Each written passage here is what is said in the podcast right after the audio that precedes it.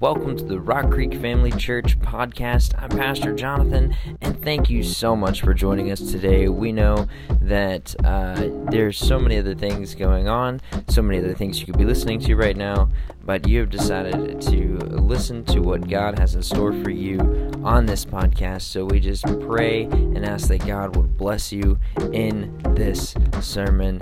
Thank you again for joining us. Don't forget, you are part of the Rock Creek Family Church family.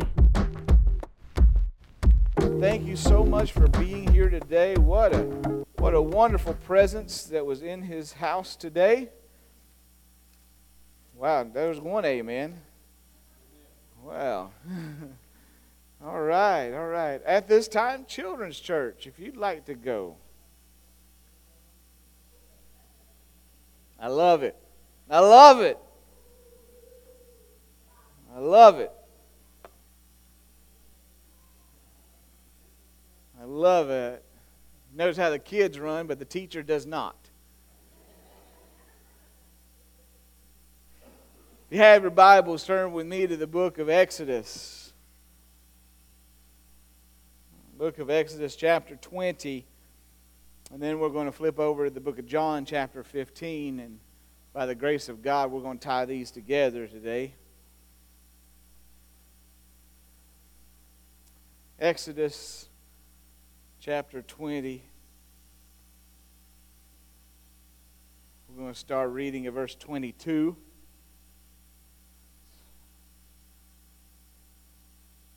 We're going to read through verse 26. Then we'll go to the book of John, chapter 15.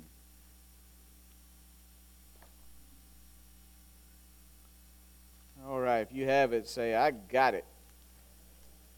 That's most of you, I think. Somebody's phone must be buffering. All right. All right, Exodus chapter 22. I'm sorry, 20, verse 22. Exodus 20, 22. Then the Lord said to Moses, Thus you shall say to the children of Israel, You have seen that I have talked with you from heaven. You shall not make anything to be with me gods of silver or gods of gold you shall not make for yourselves. But an altar of earth you shall make for me. You shall sacrifice on it your burnt offerings and your peace offerings, your sheep and your oxen, in every place where I record my name. Now, that's New King James. King James kind of goes along that line. Some of you may have a translation that says, any place I make my name to be remembered. Any place I cause my name to have a renown. Any place I have a place, any place that I have caused my identity to be in the middle of. Every place I record my name, I will come to you and I will bless you.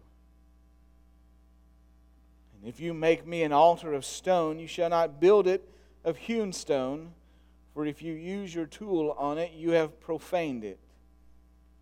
Nor shall you go up by steps to my altar, that your nakedness may not be exposed on it. John chapter 15. We're going to start reading at verse 1.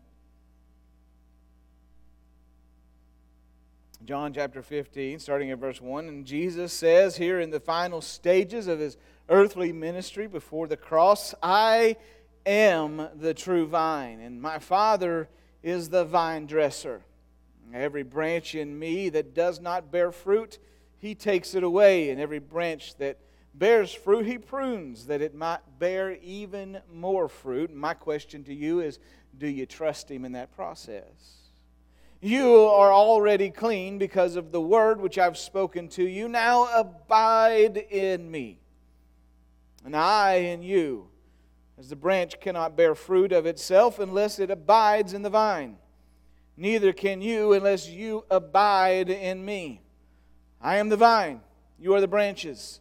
He who abides in me and I in him bears much fruit, for without me you can do nothing. If anyone does not abide in me, he is cast out as a branch and is withered. They gather them and throw them into the fire, and they are burned. Oh, but if you abide in me, and if my words abide in you, ask what you desire, and it shall be done for you. Jonathan, I think there's a common theme here today. By this, my Father glorified. By this, my name is given renown. By this, the name is recorded in your life. By this, I am revealed. By this, God Almighty meets with you.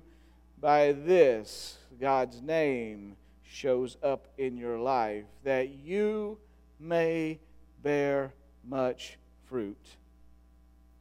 And so, you will be my disciples. Father God, we love you.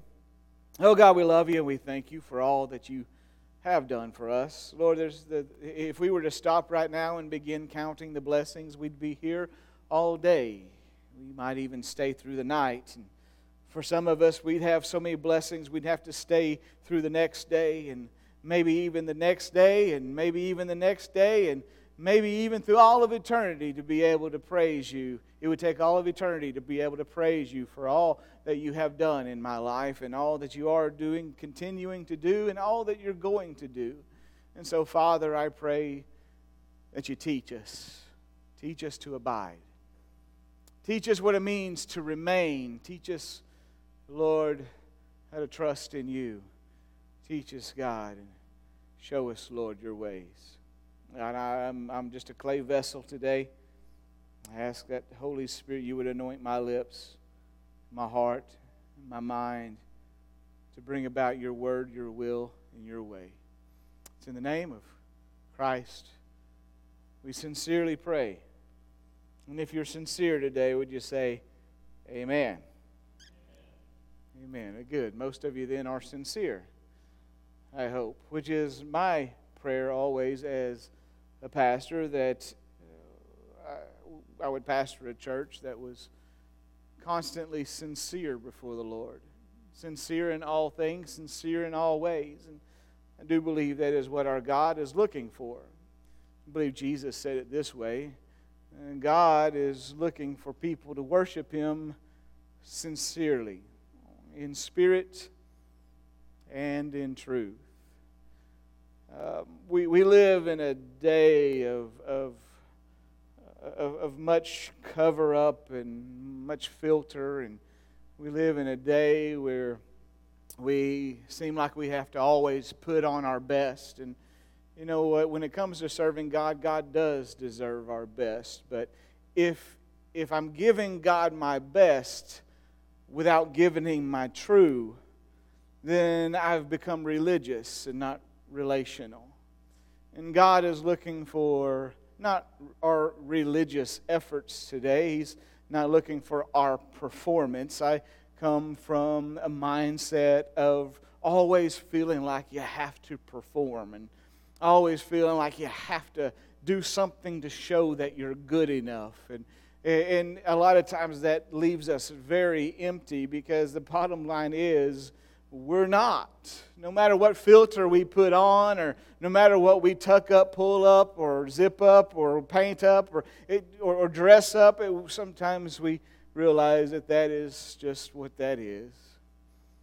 I, the other day, last week, I pulled into a parking space and I was get, gathering my stuff together and and uh, I was also listening to a podcast that was like two minutes from being over and so I said, well, I'm not going to stop it right now. I'm just going to sit here and listen to this podcast and listen to it finish up. And as I'm sitting here listening to the podcast and get, getting my things together before I go into the store, I just happened to see out of the corner of my eye there was somebody sitting in the truck next to me. And the windows were a little bit tinted, so I couldn't see completely, but I could see enough that there was some some, some, something going on inside that truck. And I know it's not polite to stare, but I, sometimes you just can't help it. Y'all don't look at me holy like that. Don't, don't look at me like you don't ever do that, because there are sometimes you just have to go. You know, there's sometimes it's just like, well, what's going on? And, And, and I noticed that the, the person in the truck next to me had their phone and they were doing were doing like this. So when, when, when I do like that, that means I've got cruddy reception, and I'm trying to see how my five foot two self can get up there and get better reception. It's usually to no avail, but at least it makes me feel better about it. Amen? And thank you, somebody. And so as she's doing like this, I, I'm looking and I'm like, what is she doing? And then next thing I know, I see her going. And then she went to this hand and she went. And then she went like this and went. And then she went. And she's doing, oh, I'm not joking, for the two minutes that I'm listening to the podcast, I missed the two minutes because I was completely zoned in on what is this lady doing? And my thought is, is, is that her best? I mean, if that's what we're doctoring up, if that's what we're putting out, is if that's who we really are at our best, then my thought is, is we've gone a long way off center from where God wants us to be, and realizing that's not who you are at your best. You don't have to do that. God knows exactly who you are. And, and we have here two passages of Scripture, and it's all about giving back to God. It's all about responding. But it starts with it starts with God telling Moses to tell his people how to handle God, how to handle his presence, how to be a steward of being God's people how to steward the calling upon your life of being set apart, how to steward His presence in your life. And I really feel like that is part of something that the church has missed out on because we can tell you how to do certain things and we can give you three points in a poem on how to be successful at this or at that. But what I would really want is a church that was successful at stewarding His presence a church that was successful at knowing how to handle the anointing, not just here in this service, but in your daily service. Because I've learned the more that you steward God's presence in your life, the, the, the, transition that He brings you through is absolutely amazing. And that's what we're talking about today. We've been talking about learning how to stay and what that means. Well, today I'm probably going to wrap up this stay lesson with how to remain and what it means to do that. And how does that tie in with this Old Testament passage that seems a bit archaic? Uh, but what does it mean for us today? So, if you'll allow me a good hour and a half, I'll get all of. I'm just seeing who's going to like start gathering their stuff. And, and it's usually, that's when everybody goes, well, it's time to go to the bathroom. Right? And you sneak out. No, if you'll allow me about 30 minutes here today, we're going to we're going to put these two passages of Scripture together and see what it means for our life today. And as archaic as it may seem, it's really a principle that is revealed in the New Testament. Brother Mark and I were talking about this earlier about how, eh, for some of you who have not been versed too much in the Old Testament, and I understand why, because it's, it's full of stuff that, that somehow seems dis- sometimes seems distant. But every principle and everything God does in the Old Testament is Him beginning to record His name in how He does things, and Him beginning to put down His glory in a way in which we can somewhat approach it. Now, when I say somewhat approach it, in our own selfishness, we can't approach that, but He's making a way and moving us toward that way as we move closer and closer to the New Testament. And as we see the birth of the New Testament, we see the birth of the new way. This is why Jesus came and said, I am the way, right? I am the way and the truth and I'm the life. That Jesus came to be that way so that we could then step into that way and then eventually become that way. Turn to your neighbor and say, Way. way. Right? Yes, way. From Genesis to Revelation, God is always in the business of revealing himself. From Genesis to Revelation, even when men and women were not at their best, he's still there to reveal himself. Sometimes in sections, sometimes in increments, sometimes more glorious than others. But from Genesis to Revelation, he reveals himself. He might reveal of himself in how he does something, or he might reveal himself in what he says about something. He might reveal himself in what he does in this earth. He might reveal himself in what he does in his people. He might reveal himself at a time in which no one else in the earth wants to see it, but he has a righteous family who said, I will do what he says and I'll build an ark so that the entire world can see how he reveals himself in an ark. And so on and so on and so on. He begins to reveal himself in ways where it is a purpose for you to be able to catch it. In fact, if you go from Genesis to Revelation, it is one big circle of God wanting to be caught, God wanting to be known, God wanting to be found. God is a God who could hide in all of eternity and stand back in a way in which we could never approach or we could never reach, but yet He comes close enough to us that He gets to be caught, and that He gets to be found, and that He gets to be known, and that He gets to be got. As He gets us and gives us an only begotten so that we can be His and He can be ours forever. You realize that?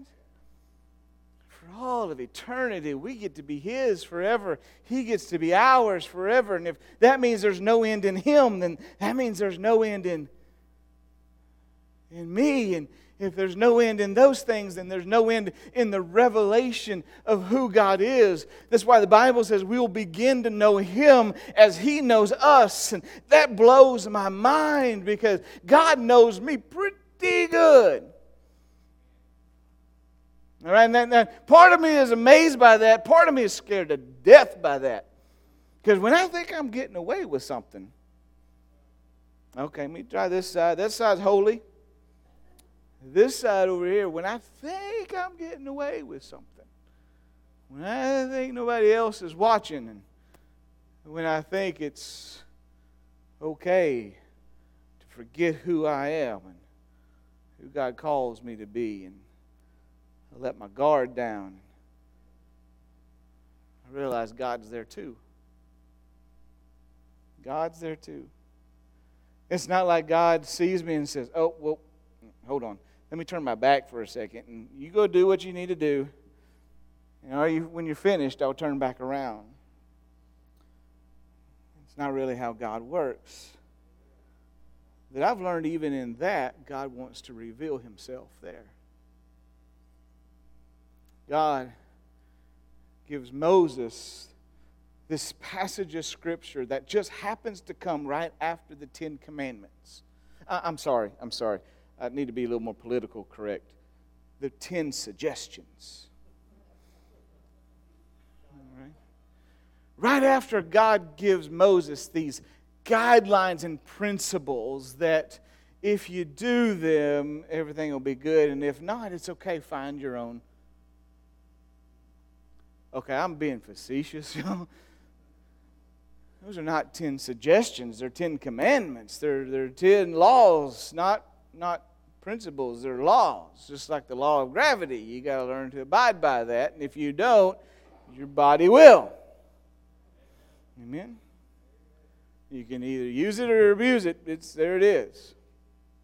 So he gives these 10 commandments and this is about that also same time in which Moses, who's been with God, and people who can kind of see God at a distance. Now, mind you, the same people group that just praised God for setting them free from Egyptian slavery. And the same God that showed up and was a buffer between the chariots of Egypt and, and the people of God, and the same God that parted the Red Sea, and the same God that drowned Pharaoh in that same, in that same sea, and the same God in which Miriam took her tambourine out and began playing and dancing and writing a spontaneous worship song right there on the banks of the sea and joining all of Israel with that. This some hundred and some odd thousand people singing a worship song for this God that just delivered them. And now all of a sudden they're at the base of this mountain and they're tired of waiting on God. So they decide to, to make God themselves. We can't really see how he is up there because there's this cloud, there's lightning, there's thunder. We Moses, he's went up, and 40 days later, he may not ever come down again. We don't know. So, what we're going to do is take matters into our own hands, and we're going to try to fashion a God in which we can relate to. And I guess they like steak or something, because the God in which they fashion is a golden calf, right? And next thing you know, Moses comes down the mountain and they're dancing and celebrating this. And Moses tosses the commandments down and says, Oy vey. And Moses does what I do. What I would do is, see ya, I'm going back up the mountain. You know, Moses is called back up to the mountain, and God says, okay, here's what you got to deliver to the people. If they're going to make an altar, Here's how it needs to work. First part of this altar experience is this you let the people know that at any given moment, I'm going to show up in their life.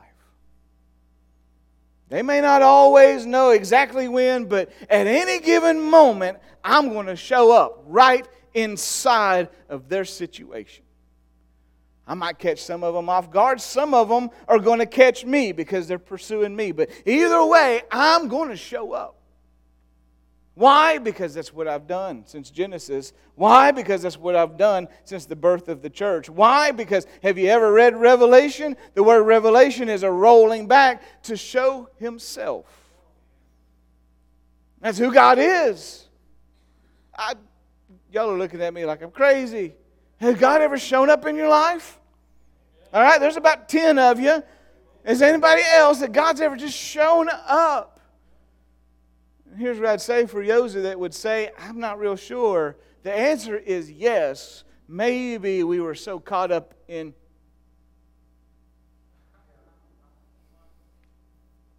that we missed it. I would dare say you look back over your life. There's a reason why you sit here today. There's a reason why, Brother Matt already says, that's the reason why we worship here. Why do we call this a church service? We're here to serve our, our Lord. We serve Him today. Because of all the times through the week He served me. All the times He took my shoes off and washed my feet all the times he knelt down and bent down to me and said, I'm here with you. All the times that he's shown up whenever I was not worth it. All the times that he gave me a blessing and I didn't deserve it. Of all the times that he loved me before I ever loved him of all the times that he had to straighten me up and all the times he had to correct me and all the times he had to fill me and all the times he had to work in my life of all those times i think he deserves a couple of hours on a sunday to say thank you. Hmm. for some of you that really get it you'll, you'll give him some thanks on a monday too. And for some of us that are really spiritual tuesday becomes a great day to say thank you and for those who can get past hump day and say thank you, oh, those are the hardcores. All right? Turn to your neighbor and say, I'm hardcore. All right? I'm hardcore because I'm going to give God thanks on a Wednesday. Right? And Thursday and so on and so on. God tells Moses, okay, here's how this is to be done. Number one, every place I record my name, every place I reveal my glory, every place I show up, every place that I'm going to let somebody know who I am, every place, every place.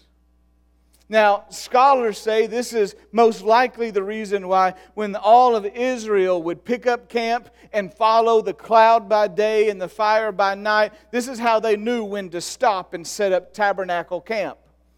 Because God would stop and He would say, Okay, right here is where I want to be worshiped. And then at some point in time, He'd pick that up and they'd move on and He'd say, Right here, and so on and so on. But, but, but the, the, the roots and the fundamental aspect and principle of that is this God's always working in your life every day. God's always doing something. God's always at work.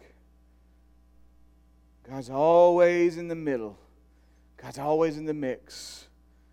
God's always got a plan.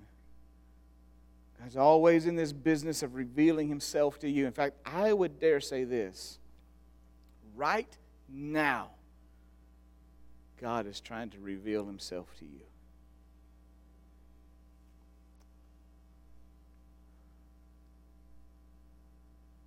God is doing something right now to show you more of who He is. So He tells His people every place, every place that I show up, what I'm doing is I'm calling you aside.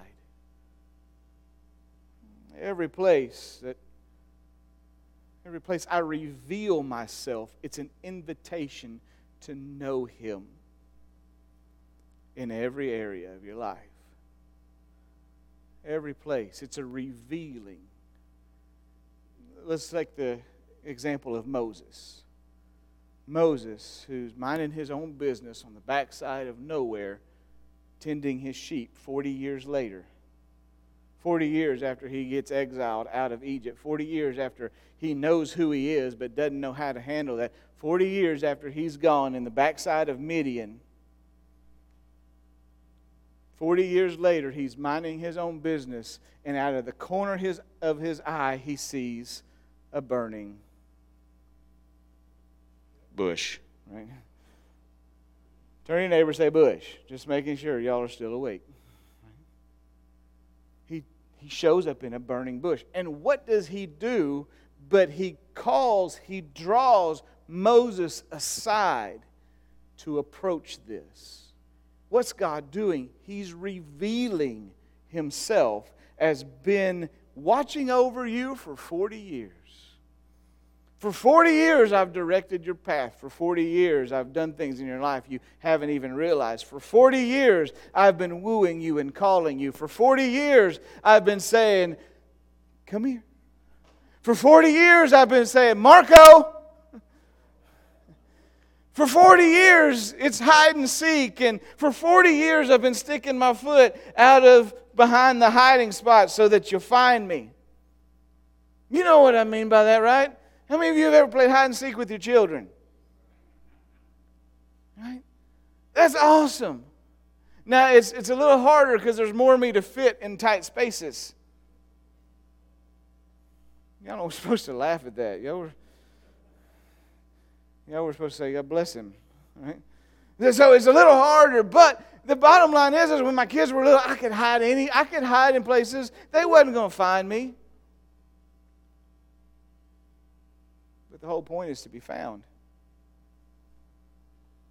The whole point is it's really cool to have an embrace and a laughter of, I got you. The whole point is God could hide in places that we could never find him, but yet, all through your life, my hand has been here, and my hand has been here, and my foot has been there, and my foot has been there, and I want you to find me.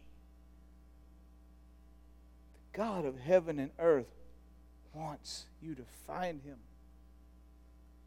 Now, I realize that in Genesis, in the Garden of Eden, I know what was messed up to where we could not get to him anymore. But there was never a law that said he couldn't get to us. And that's what he's doing. Right now, where you are, he's knocking on the door of your heart. Right now, where you are, he's doing some things. He's calling his name out right now. He's saying, Moses, I am. And here's what I've often learned is the invitation to see God move in my life is often tipped off by my weaknesses. In those areas of my life that are not up to par those areas of my life I struggle in, where I want to hold them back out of shame, God says, No, no, no. That's where my greatest invitation is. Paul said it this way In my weakness, that's where God did his best work. In my weakness, his grace was sufficient. In my weakness, he made me strong. So if you look at your life right now and you see what's the one area you really need some help in, that right now is God's voice saying to you, that's where I want to work. That's where I want to do my greatest work in your life. That's where I, you know you need me. That's where I'm going to show up. Moses said, I stutter. Moses said, I can't. Moses said, I don't know how. Moses says, Who sends me? Moses says, How do I do this? And God's answer to all of it is, I am. I am. I am. The invitation there. So then next he says, God says, I'm going to record my name there. There, I'm doing a work. So then the next thing is, he says, out of earth or out of stone, you build in response to that. You build an altar. You, you bring, you, you make a place that's special in your life, right here, a place of transition where you die and I raise you up. That's what an altar is. It's, it's a place where we build it where we meet with God by God's invitation, and to meet with God by His invitation, we must surrender completely something. We must lay it down so that He will pick us up. Does that make sense? It's a full response. It's, it's something that says, I must respond completely to this. I must respond fully to this, wholeheartedly to this. That's why later, the Bible says when they were to bring the offering to the tabernacle or the temple, whatever, that they must bring a what we call, what they called spotless offering, an unblemished offering. What that really means to us is a whole, functional offering that God doesn't want just part of you, He wants. And in that moment, in that invitation of bringing that, what happens is this. In the Hebrew, the bringing of the offering is this phrase called taqrib korban. And it means this, after I wipe the spit off my mouth. It means Bring near the thing that brings near. I know we're like, okay, that means nothing. Bring near the thing that brings near. What that means is there's an invitation for you to come here. And in that invitation, not only are you coming near, but you're bringing something that brings me near. What is that? Well, I know we could get ritualistic and legalistic and say that's sheep and oxen and turtle doves. And there's five main offerings. We could go through those. I think we'd miss the point if we did right now. Some of you would be glad to bring your children. Some of you would be glad to bring your spouse.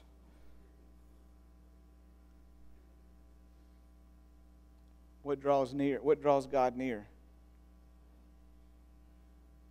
Psalm 34, verse 18. I'm going to pause for dramatic effect and let you read it yourself.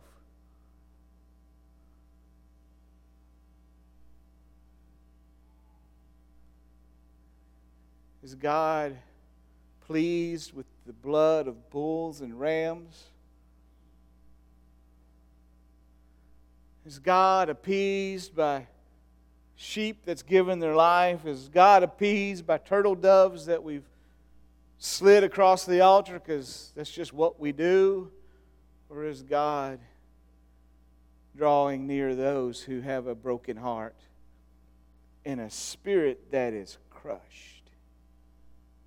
what the word contrite means. It means you're, you're crushed in your spirit, you're broken. Those inadequacies, those things you know you need help with, those things that are weaknesses, those sins in our life, those mess ups, those struggles, those failures, those I don't know what to do's. Anybody in here been, been in that boat lately? I don't really know what to do. Right? how to handle this.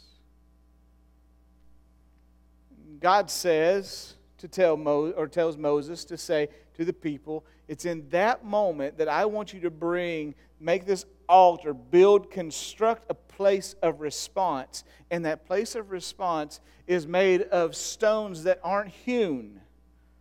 It's a fancy word of saying they're not polished. Not, I didn't take my, my hammer and my chisel and knock the rough edges off. Uh, they're, they're, they're, they're whole and they're raw and they're genuine and they're real and they're everything put together the way God intended it to be and not the way I intended it to be. I could spend a long time building what I think I want and it might not be what God wants. I could spend a long time doing this. And I do you have to do it here so my double chin don't show.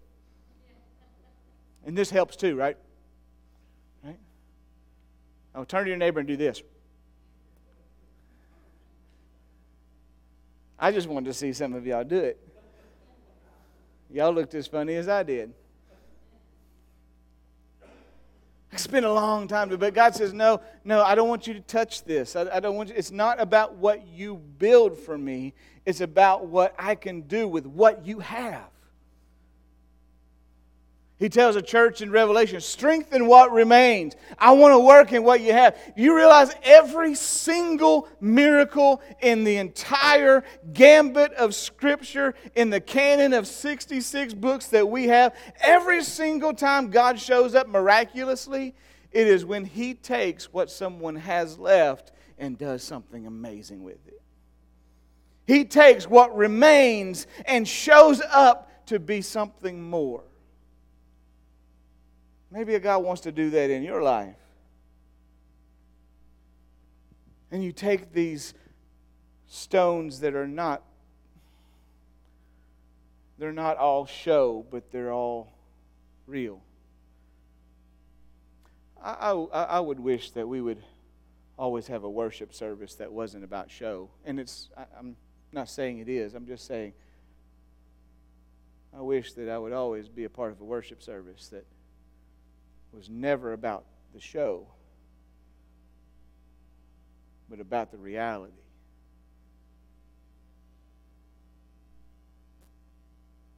Y'all read what happens in Acts chapter 5 when someone acts like they bring the whole offering, but hold back for themselves what they want? A couple by the name of Ananias and Sapphira. The sin was not that they didn't bring the whole offering. The sin was that they acted like they brought the whole offering. And because of that, God God took it very seriously. Go read it for yourself, Acts chapter 5, and it'll make you it'll sober you up for sin. To bring near the thing that brings God near. The response, the building. And last but not least, it's then the approach. So, just very quickly, just let me walk you through this and show you what it's like. So, God shows up in your life, and to really respond to the encounter God's given you, it, it's not just something you think about, but it's something you respond to wholeheartedly with everything that you have. It's a surrender, it's a complete surrender. That's what the death on the lamb or the oxen or the turtle, that's what it represented. It represented complete surrender in those moments where God shows up and wants to have an encounter with you. Some of us will not go any further, any more than what we're willing to surrender. So if there's somebody in here that's like, ooh, I just can't get that, there's just there's one little spot, I just, I just can't quite get there, well, God says that's going to require one more step of surrender. But don't, don't worry about it. it, it it's, trust me, God's got a plan for this. And I can see by the face in the window, I got to wrap this up. You love kids? I love them. I love them. I got to love them because I act just like them.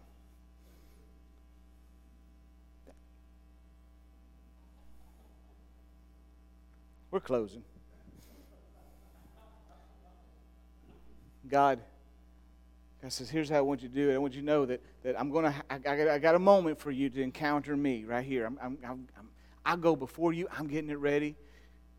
When you, when you, when you see that I'm revealing myself to you, I want you to stop right there in that moment and I want you to bring what is real, what is raw, what is honest, not what's, relig- what's religion, but what is relationship. I want you to bring that to me and I want you to build a place of reality between you and me. And in that reality moment, I want you to surrender not just part of your heart or part of your life, but the whole heart. Every broken piece, every crushed piece. Take a broom, sweep it up in the dustpan, and pour it on the altar because that right there is where I want to do a great work. Paul learned this by saying, I die daily.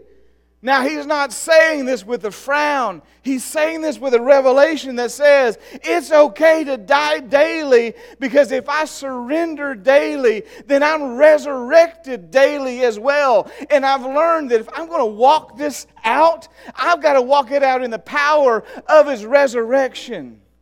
And I can't do that unless I do a total surrender on a daily basis. Sorry, when I think about walking in the power of his resurrection, I get all excited. Because that's where things for the kingdom of God get accomplished. And that's where you begin to know God in ways you never have before. And so as I build that and I get ready to pour myself surrendered upon that, then there's this approach thing, which sounds kind of weird when we read it. It says, Now be careful how you approach it, and don't approach it in a way where you're showing your nakedness. Now, the literal way of looking at this is that they all wore kind of short robes, short kind of tunics back in the day, and they had their little belt that went around it. And I'm hoping that that style never comes back. I'm going to have to start shaving my legs. And that's going to take hours. Well, it says, don't make steps up to this altar because obviously it would become immodest. But the deeper meaning to that is this don't approach unless you approach through being dressed appropriately. You give me your ashes. Bring that to the altar. And I'm going to make a great exchange where I'll give you a, a spirit of praise. I'll give you some beauty. I'll give you a garment of praise. I'm going to address you in this weakness. I'm going to cover you, Adam. Your fig leaf looks good now. But it will dry up and it will crumble and it will fall away. What I'm going to cover you with is a life. You read Genesis that God Himself provides the first sacrifice and covers that first big sin by the first sacrifice. He Himself chose to address their situation so that when you approach God, you must always approach God dressed. Dressed appropriately. I'm not talking about tuck in or not tuck in. I'm talking about you must approach him through the blood of Jesus Christ. That's why Jesus said, I am the way. You must also approach him, even in your heaviness, approach him with praise. Put that garment on. Even when you're fighting and battling it out in life, put on the whole armor of God. Get dressed. Get ready for a meeting. Dress appropriately. Don't just come any way, half heartedly. You come giving your best. And when you do, God has a resurrection moment for you. An, a, an exchange where He takes what you've laid down and it's an altar of a, it's a, it's a sacrifice of ascension. He takes what you've laid down and he consumes it with his fire. So that life that you've laid down now begins to ascend before his throne. And you begin to live like you've never lived before. Pastor Steph, could you come? It was 34 minutes. Y'all okay?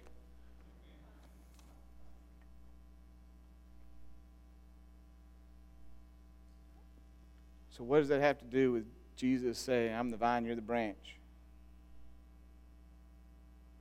Here's what I've learned in serving God.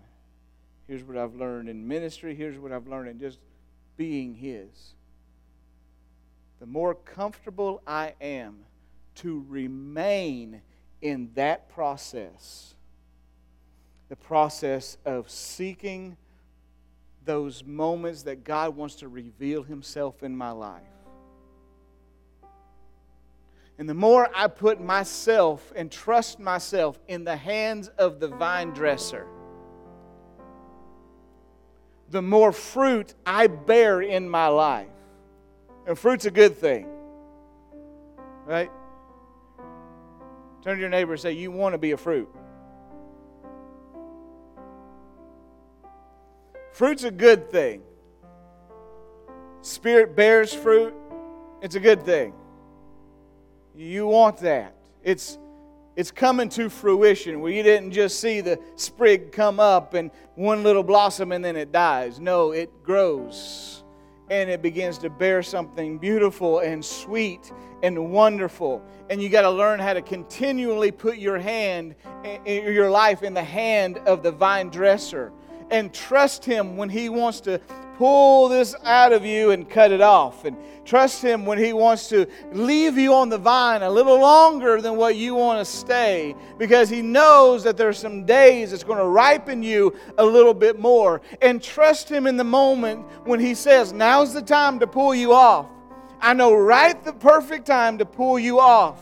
Because if I wait any longer, you'll begin to rot. But if I pull you off, I'll turn you into wine, which will get better as the days go on. And Jesus says, You want to know the truth, you want to know the reality, you want to know how to handle all of it, is just remain.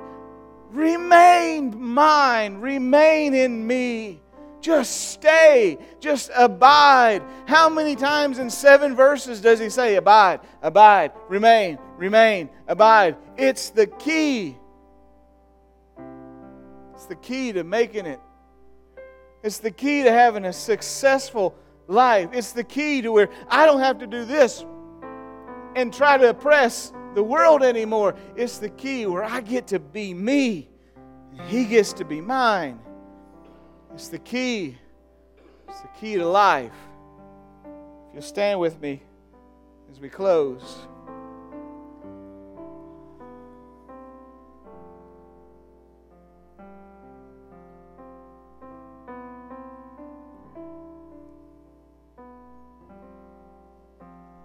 It's the key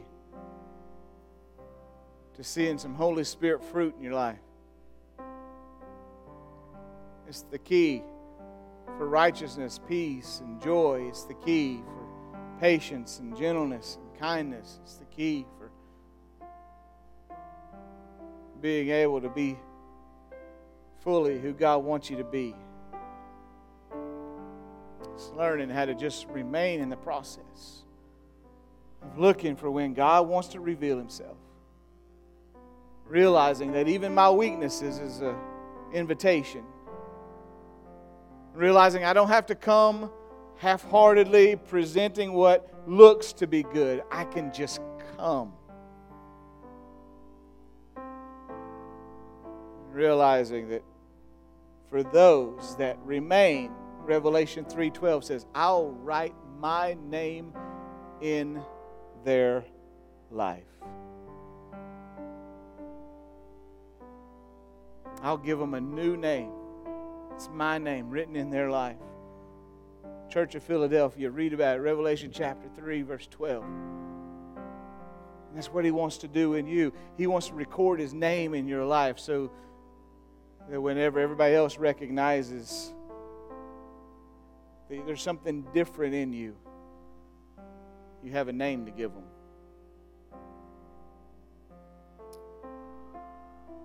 Abide, remain. Stay in this process. And I promise you, I promise you, you'll begin bearing fruit and living the life you've always wanted to. Father, I pray for everyone in this building today. God, that you would. May I pray a daring prayer?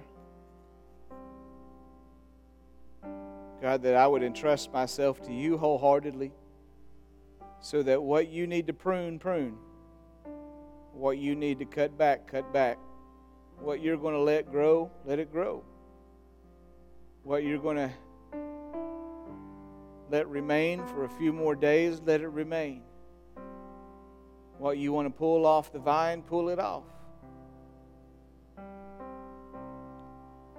want to trust you, Lord, as every day is given mercy to me so that I can build a new altar. A real, true altar that is spirit and truth. And I pray, Lord God, that as that is laid before you, I pray that you would just consume my life, consume us, consume our offering consume our good and our bad. Consume it. Consume it, Lord. So that as I get up from that altar, that I would be crucified with Christ, nevertheless I'll live. Yet not I, but Christ is going to live within me. And I pray, Lord God, that you have your way in our lives today. In Jesus' name. Amen. Amen. God bless you. We love you. Be blessed this week. Thank you so much for listening to the Rock Creek Family Church podcast. I'm Pastor Jonathan again, and we are so thankful and grateful for you to be here and join us. We ask that you would make sure that you subscribe so that you can catch other podcasts as they come out. Also, if you would rate it and comment, let us know how God has blessed you through this podcast. We love you. We thank you. Have a blessed day.